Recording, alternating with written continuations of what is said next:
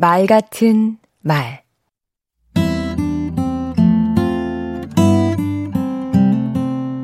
안녕하세요. 강원국입니다. 말하기와 대화에 관한 책을 수십 권 읽었는데요.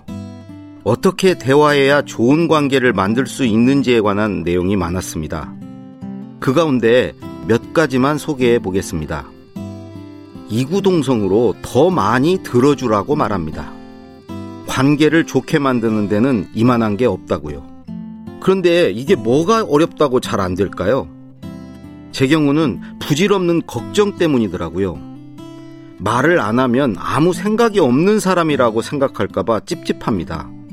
또 뭔가 마음에 안 들어서 조용히 있는 줄 알까봐 자꾸 말을 하게 됩니다.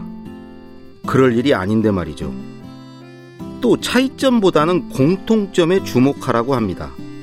사람들은 공통점을 보통 출신지나 출신 학교, 나이, 함께 알고 있는 사람 등으로 찾으려고 하는데요. 기호나 취향, 성격, 관심사에서 찾는 게 좋습니다. 아하.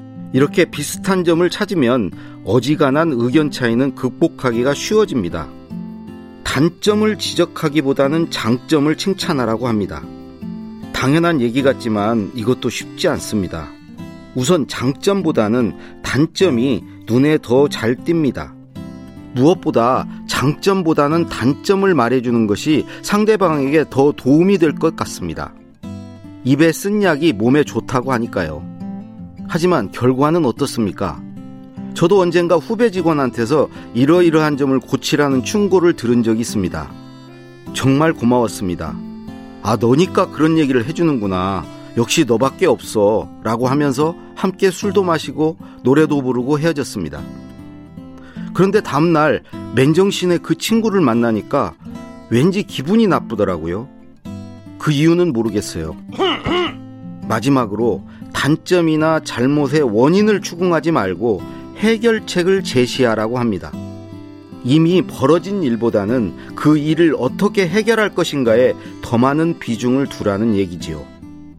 존 F 케네디가 이런 말을 했더라고요. 우리가 할 일은 과거에 대한 비난이 아닌 미래를 위한 계획이다.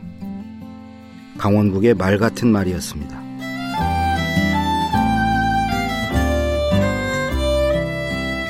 상대를 위하는 마음으로 듣고 보고 말하기.